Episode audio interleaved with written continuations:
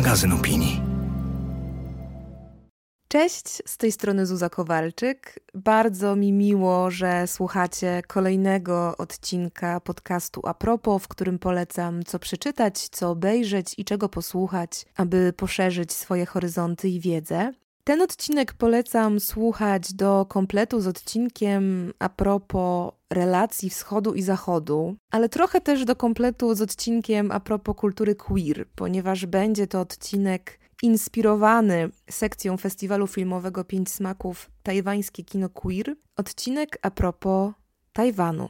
I jak pewnie nie trudno zgadnąć, partnerem tego odcinka jest Festiwal Filmowy Pięć Smaków, który rozpoczyna się w dniu, w którym premierę ma ten podcast, czyli 17 listopada. Festiwal, podobnie jak rok temu, odbywa się też tym razem w wersji hybrydowej, czyli filmy można oglądać zarówno stacjonarnie w Warszawie, jak i online. I ta stacjonarna część festiwalu potrwa do 24 listopada, a festiwal online do 29 listopada. I naprawdę z całych sił zachęcam Was do sprawdzenia programu i wybrania przynajmniej kilku seansów, bo Pięć Smaków to jest taki festiwal, który właściwie nie zawodzi i co roku pokazuje ogrom rewelacyjnego kina, które z racji swojej takiej kulturowej odległości bardzo często bywa u nas zwyczajnie niedostępne, więc wiele festiwalowych seansów jest taką unikatową szansą na obejrzenie świetnych azjatyckich filmów, więc ogromnie Was do tego zachęcam. A ja, myśląc o tym, jaki temat podcastu, który by jakoś korespondował z tegoroczną edycją festiwalu, zaproponować tym razem, przyznam, że gdy zobaczyłam, że w tegorocznych planach jest sekcja poświęcona tajwańskiemu kinu queer, to bardzo się ucieszyłam i zaciekawiłam, bo Tajwan wydaje mi się bardzo ciekawym, choć pewnie w takim ogólnym wymiarze dość niszowym tematem. Tematem, który na pewno wymaga takiego choć małego wprowadzenia, ponieważ status Tajwanu jako otworu politycznego, ale też jako nazwy geograficznej wyspy, jest dość zawiły, ale jednocześnie niezwykle ciekawy, ponieważ umożliwił między innymi stworzenie takiego swego rodzaju enklawy dla mniejszości LGBT+ w Azji Południowo-Wschodniej. Ponieważ Tajwan jako pierwszy w Azji wprowadził równość małżeńską dla par jednopłciowych, jest też miejscem kojarzonym z wielką innowacyjnością, miejscem ogromnego postępu technologicznego, bardzo bogatego przemysłu, a do tego miejscem powstania bardzo bogatej, niezależnej i ciekawej kultury. No więc też miejscem kojarzonym właśnie z migrantami, przesiedleniami, ale też rebelią, silną odrębnością, walką o suwerenność. U nas Tajwan w mediach pojawia się głównie w kontekście właśnie politycznym, pod takimi nagłówkami jak rośnie napięcie pomiędzy Chinami a Tajwanem. Rzeczywiście też ostatnio ta sytuacja na linii Chiny-Tajwan się dość mocno zaostrzyła. Nagłówek chociażby z wczoraj. Waszyngton ostrzegł Pekin w związku z Tajwanem. Albo Chiny ostrzegają Stany Zjednoczone, aby nie wspierały niepodległości Tajwanu. No więc jak widzicie, z tym tematem Tajwanu nadal tkwimy w dość silnym galimatiasie i wydaje mi się, że w tym kontekście warto pokrótce nakreślić, o co chodzi z tym nietypowym statusem Tajwanu, tak by wprowadzić w ten temat zwłaszcza tych z Was, którzy być może nie do końca orientują się w sytuacji Tajwanu albo w kontekście ostatniego napięcia wokół cieśniny tajwańskiej. W dużym skrócie sytuacja z Tajwanem wygląda tak, że Tajwan, nazywany również Republiką Chińską, jest takim państwem, którego państwowość jest nieuznawana przez większość krajów na świecie. Tajwan leży głównie na wyspie Tajwan, czyli u wybrzeży Chińskiej Republiki Ludowej, ale Tajwan jako twór polityczny to są również wyspy, inne wyspy, takie jak Peskadory, Kinmen, Mazu. To wszystko znajduje się obecnie pod kontrolą rządu Tajwanu i walczy o status wolnego obszaru Republiki Chińskiej. Niemniej Chiny Ludowe, Chiny kontynentalne nie zgadzają się z tym niepodległościowym statusem i roszczą sobie do tych obszarów prawo. Więc aby zrozumieć, z czego to wynika, warto się cofnąć do czasów II wojny światowej, ponieważ w 1945 roku na mocy postanowień konferencji kairskiej Tajwan został przywrócony Chinom Ale w 1949 roku wybuchła w Chinach wojna domowa, w wyniku której nad Chinami kontynentalnymi kontrolę przejęli komuniści, a władze Republiki Chińskiej i pozostałości wojsk Chiang Kai-sheka wraz z około 2 milionami uchodźców ewakuowały się na Tajwan i tam właśnie utworzyły rząd. Jeśli ciekawi Was ten wątek, to bardzo mocno polecam książkę tajwańskiej eseistki Lung Ying-tai, która po polsku wyszła pod tytułem Wielka Rzeka, Wielkie Morze, Wojna Domowa 1949. Ying-tai jest jedną z najbardziej znanych i kontrowersyjnych autorek w Chinach. W książce Wielka Rzeka, Wielkie Morze zawarła zarówno swoje przemyślenia na temat sytuacji na linii Chiny-Tajwan, jak i kilka wywiadów, które ukazują spojrzenie na historię, perspektywę, znacząco inną od tej przedstawianej przez chińskie władze komunistyczne. Więc książka ta została zakazana w Chinach tuż po premierze. Zresztą zakazana została w 60. rocznicę założenia Chińskiej Republiki Ludowej. A stanowisko samej Ying-tai chyba najlepiej oddaje takie zdanie. W tej książce nie obchodzi mnie, kto jest po stronie właściwej, zwycięzców czy pokonanych. Chcę tylko wam pokazać, że kiedy demontuje się aparat państwowy, to w środku zostają tylko ci wszyscy ludzie. Więc to też nie jest tak, że Ying-tai bije ślepo we władze ludowe, choć te władze uważają inaczej, jako że przedstawia ona właśnie nieco inną od nich wersję historii. Ale sama Ying-tai mówi, że raczej szuka pomostu dla ludzi po obu stronach cieśniny tajwańskiej. Cytuję, ponieważ pokój między dwiema stronami nie może opierać się wyłącznie na negocjacjach polityków, ale powinien powstać w wyniku osobistego kontaktu między ludźmi. Więc jest to taka bardzo humanistyczna i empatyczna perspektywa, która stara się przede wszystkim odkłamywać propagandę, która jest tam silnie obecna. Perspektywa, która też bezpośrednio stara się pokazać, jak bardzo ten region jest uwikłany w walki polityczne, w których tak naprawdę najbardziej cierpią, nie podmioty polityczne, ale właśnie mieszkający tam ludzie. Zwłaszcza, że odchodząc od tej wojny z 1949 roku, tak naprawdę sama historia Tajwanu już od zarania jest historią zasiedlania, podbijania tej wyspy, którą od dawien dawna zamieszkiwały ludy pochodzenia austronezyjskiego, a którą dziś zamieszkuje dość pokaźna mieszanka społeczna. Początkowo po wojnie władze Tajwanu były uznawane przez większość państw zachodnich jako legalny rząd Chin, ale w latach 70. większość państw cofnęła to swoje uznanie dyplomatyczne dla Republiki Chińskiej. Głównie w wyniku nacisków Chińskiej Republiki Ludowej oraz w wyniku zawiązania się bliskich stosunków pomiędzy Chinami Ludowymi a Stanami Zjednoczonymi. I obecnie władze Tajwanu czy też Republiki Chińskiej są uznawane tylko przez 16 państw. I są to takie państwa jak Watykan, Paragwaj, kilka słabo rozwiniętych ekonomicznie krajów wyspiarskich rejonu Pacyfiku, kilka krajów Ameryki Środkowej, kilka małych państw w Afryce.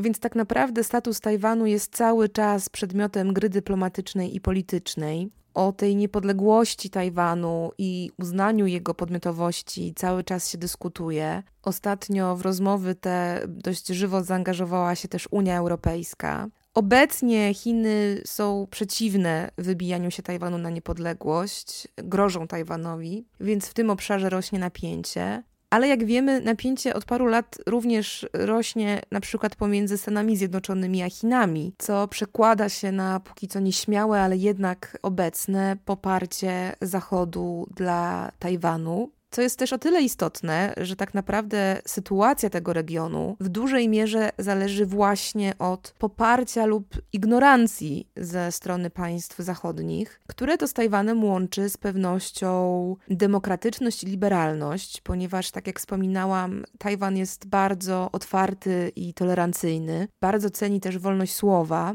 A przy tym jest pierwszym krajem azjatyckim, który wprowadził równość małżeńską, czyli zalegalizował małżeństwa osób tej samej płci. W 2004 roku tajwański parlament, czyli Yuan ustawodawczy, przyjął ustawę o równości płci w edukacji. Niedługo później wprowadzono też te same reguły dotyczące dyskryminacji w kontekście prawa pracy. No i może to się jakoś nie wydaje szczególnie imponujące z europejskiej perspektywy, choć jest niestety imponujące z perspektywy polskiej, ale już na pewno jest imponujące z perspektywy azjatyckiej, gdzie wiele krajów ma nadal bardzo tradycyjne podejście, bardzo silnie sprzęgnięte z religią. I na tym tle takie prawo jest naprawdę dość wyjątkowe. I między innymi w tym kontekście bardzo mocno Was zachęcam do sprawdzenia sekcji Tajwańskie Kino Queer na tegorocznym Festiwalu Pięć Smaków. Najmocniej polecam Wam chyba film Alifu w reżyserii Wang Julina, który opowiada z jednej strony historię osoby transpłciowej i drag queens w Tajpej, ale z drugiej strony właśnie pokazuje też to zderzenie tradycji, a dokładniej kultury Pajwan z kulturą queer, ponieważ tytułowa bohaterka Alifu zbiera na operację korekty płci, ale zostaje wezwana przez swojego ojca do swojego rodzinnego miasta, ponieważ ojciec oczekuje, że Alifu przejmie jego obowiązki. No i mamy tu zarówno wykluczenie, jak i temat tożsamości, rodziny, zderzenia właśnie kultury plemiennej z taką nowoczesną, miejską kulturą, kulturą dragu, queeru. Mamy kontrast światów, walkę o prawo do bycia sobą. No jest to bardzo piękny film, którego seans ogromnie Wam polecam i myślę, że on też dobrze wprowadza w te wątki queerowe w tajwańskiej kulturze. Polecam Wam też rozmaite filmy w tej sekcji, między innymi film Pajęcze Lilie, bo to jest film w reżyserii Zero Chou, czyli takiej jednej z najważniejszych azjatyckich reżyserek LGBT+, albo też film o tym, jak nieheteronormatywne rodziny wychowują dzieci, zatytułowany Drogi Współlokatorze w reżyserii Cheng Yu Hiena. Koniecznie sprawdźcie program, na pewno coś znajdziecie w nim dla siebie, a te wątki queerowe są bardzo, bardzo w kontekście Tajwanu ciekawe i ważne. Sprawdźcie też koniecznie Akademię Azjatycką, czyli takie pięciosmakowe internetowe miejsce spotkań z ekspertami, wykładowcami, specjalistami od kina, popkultury, którzy poszerzają te konteksty, które można wyciągnąć z filmów w tegorocznej edycji. Wszystkie te dodatkowe materiały w ramach Akademii, która ma przede wszystkim nakreślać właśnie taką szerszą perspektywę w kontekście kultury Azji i azjatyckiej rzeczywistości, znajdziecie na stronie Pięciu Smaków. I na stronie Pięciu Smaków znajdziecie też podcast Azja Kręci, który prowadzą selekcjonerzy Festiwalu Pięć Smaków, czyli Jagoda Murczyńska i Marcin Krasnowolski. I uważam, że jeśli szukacie czegoś specjalistycznego, ale jednocześnie dostępnego dla każdego, co w ciekawy sposób wprowadza w te wątki związane z azjatyckim kinem, to koniecznie ten podcast sprawdźcie, bo z całą pewnością się nim nie rozczarujecie. I kończąc już wątek internetowo-filmowy, polecam Wam jeszcze bardzo mocno inny tajwański film, który jakiś czas temu, mam wrażenie, że dość mocno się przebił do takiej szerszej bańki. Film tajwański dostępny na Netflixie, nazywa się on A Sun i jest to film w reżyserii Mong Hong Chuna. Jest to opowieść rodziny, w której syn zostaje uwięziony, niedługo później okazuje się, że jego dziewczyna jest w ciąży, i te niezbyt sprzyjające okoliczności wywołują ciąg dość tragicznych zdarzeń, na tle których z dość dużą czułością tak naprawdę zarysowano właśnie rodzinne relacje, ale też kwestie dumy, oczekiwań, rozczarowań. Jest to bardzo poruszający film, w którym myślę, że jakoś każdy się odnajdzie. Na to najlepszym dowodem jest chyba właśnie fakt, że ten film zyskał duże uznanie na całym świecie. W 2021 roku jest to kandydat Tajwanu do Oscara w kategorii najlepszy film międzynarodowy. I zupełnie mnie to nie dziwi, bo jest to piękny film, zdecydowanie wart obejrzenia. Bardzo mocno go Wam polecam.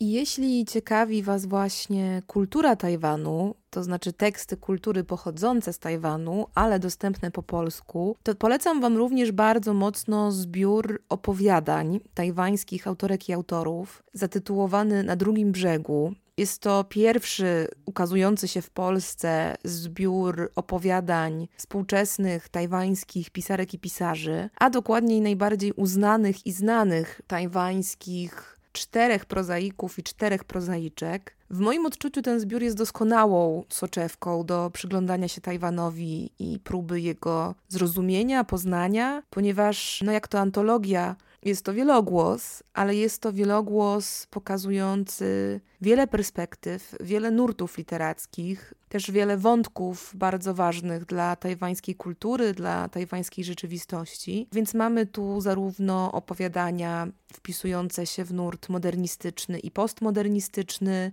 Mamy też na przykład pisarzy z nurtu ksiangu, którzy w swoim pisaniu silnie podkreślają odrębność takiej swojej regionalnej tożsamości. Mamy też twórców aborygeńskich, którzy odwołują się do kultury rdzennych ludów Tajwanu. Więc tak naprawdę przez tę wielość tych literackich opowieści możemy zobaczyć Tajwan z bardzo wielu różnych stron, opowiadany bardzo różnymi językami i z bardzo różnych perspektyw. I na przykład w tej literaturze z nurtu regionalnego można z niej wysnuć dużo na temat chociażby podzielonej przestrzeni społecznej, takiej przestrzeni trochę zawieszonej pomiędzy tą tradycją a nowoczesnością, przestrzeni też podzielonej na tych, którzy skorzystali na rozwoju gospodarczym, i tych, których bogactwo rozwoju Tajwanu ominęło. Więc jeśli ten kontekst literacki dla opowiadania sobie Tajwanu was ciekawi, to mocno zachęcam do sięgnięcia po tę książkę i uważam, że warto podkreślić, wytłumaczyć, o co chodzi z tym rozwojem gospodarczym, bo jest to temat dla Tajwanu szczególnie istotny.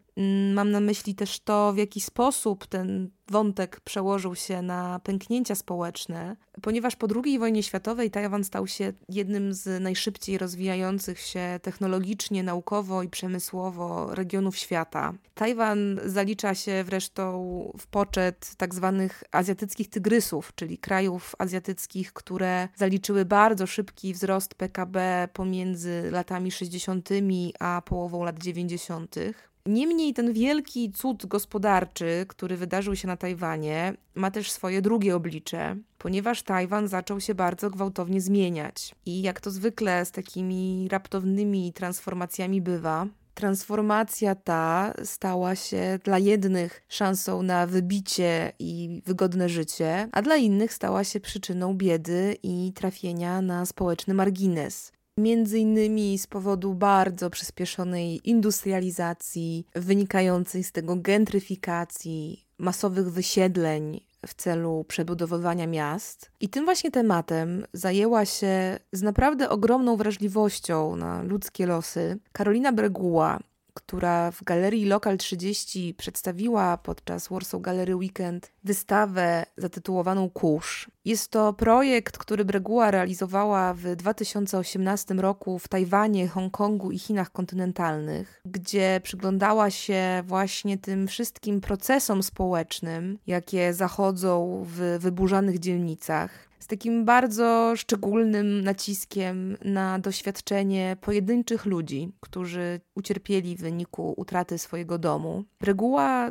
towarzyszyła eksmitowanym, ale też przyglądała się tym przestrzeniom miejskim, z których wyrzucono ogromne liczby mieszkańców.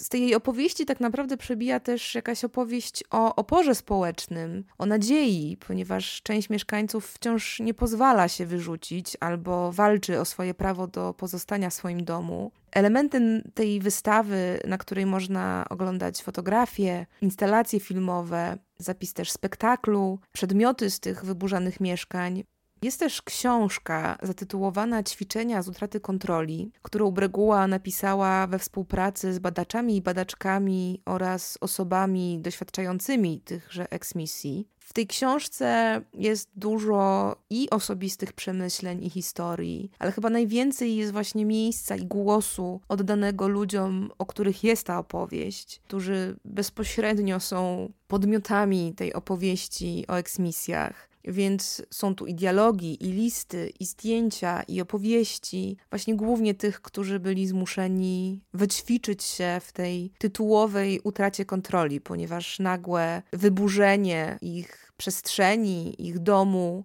wymaga dość radykalnych zmian, dość szybkiej transformacji, na którą się tak naprawdę nie ma wpływu. Albo wpływ, na którą się walczy, ale w zderzeniu z tymi postępującymi dość bezwzględnymi zmianami. Ci ludzie zdają się być raczej cały czas przeoczani i niesłyszani, co stara się właśnie swoim projektem zmienić Breguła. Bardzo ciekawym wątkiem jest również wątek kurzu, który jest podkreślony w nazwie wystawy, ponieważ zainspirowana rozmową z jedną ze swoich bohaterek, która zastanawiała się, co się stało z kurzem z jej mieszkania, które wyburzono, Breguła postanowiła zbadać ścieżkę przemieszczania się kurzu. No jest to dla mnie taka bardzo poruszająca ilustracja tego, jak można opowiedzieć historię od szczegółu do ogółu, od tych najmniejszych rzeczy do największych zjawisk i procesów. No i właściwie ten proces ilustruje cały zamysł stojący za tym projektem. Zresztą w opisie wystawy napisano, że Kusz ma być, teraz cytuję, okazją do przyjrzenia się temu, co zazwyczaj umyka w odgórnie narzucanych procesach modernizacji, indywidualnemu doświadczeniu utraty domu, przynależności i tożsamości. No bardzo Wam polecam sprawdzić, jeśli nie wystawę, która może być ciężko dostępna, o tyle, że trwa tylko do 19 listopada. Ja akurat miałam dużą przyjemność obejrzeć ją właśnie w trakcie Warsaw Gallery Weekend i posłuchać osobiście od autorki takiego oprowadzania po jej salach i eksponatach. To jeśli nie wystawę, to przynajmniej książkę koniecznie sprawdźcie, czyli Ćwiczenia z utraty kontroli, bo jest to bardzo ciekawa opowieść. Mnie bardzo wzrusza to, kiedy ktoś z taką uważnością i z taką empatią opowiada o ludziach i ich losach i czuje taką potrzebę nie tylko opowiedzenia ich historii, ale też zanurzenia się właśnie w szczegół, w detal, w takie bardzo namacalne elementy bardzo osobistych doświadczeń, więc zachęcam Was do poznawania Tajwanu z perspektywy Breguły. I tak jak Breguła porusza temat tego wpływu industrializacji i rozwoju gospodarczego na przestrzenie miejskie i podziały społeczne w Tajwanie, to uważam, że warto jeszcze dodać, że Tajwan jest głównie znany z produkcji produktów elektronicznych i rozwoju IT.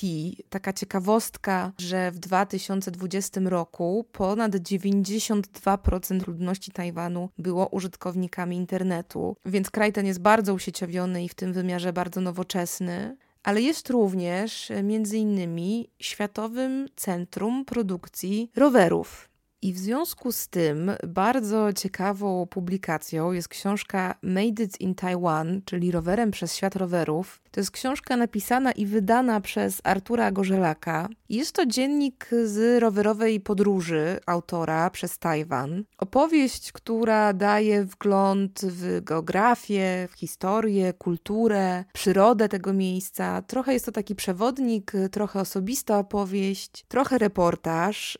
Na pewno bardzo ciekawa publikacja, zarówno dla tych, których interesuje podróżowanie rowerem i zwiedzanie z tej perspektywy odległych miejsc, ale też dla tych, którzy planują odbyć podróż do Tajwanu, bo ta książka dostarcza wielu inspiracji, pomysłów, ale też wiedzy o Tajwanie, o tym, dlaczego jest tak wyjątkowy i co jest w nim tak ciekawego do zwiedzenia, zobaczenia, poznania. Więc jeśli macie szansę na taką podróż albo chcecie odbyć taką podróż, no tak jak ja, czyli z poziomu kanapy dzięki książce, to Made It in Taiwan Artura Gorzelaka polecam, bo ja poczułam się trochę jak w Tajwanie, więc myślę, że i na Was może mieć podobne działanie. A jeśli od książek wolicie podróżować przy pomocy kina, to przypominam, że do 24 listopada w Warszawie oraz do 29 listopada online trwa Festiwal Kina Azjatyckiego Pięć Smaków, więc koniecznie skorzystajcie z okazji, aby zobaczyć kilka dobrych filmów. Ja jak zawsze mam nadzieję, że choć trochę Was tym tajwańskim tematem zaciekawiłam. Dzięki jak zawsze, że dosłuchaliście do końca i do usłyszenia niebawem.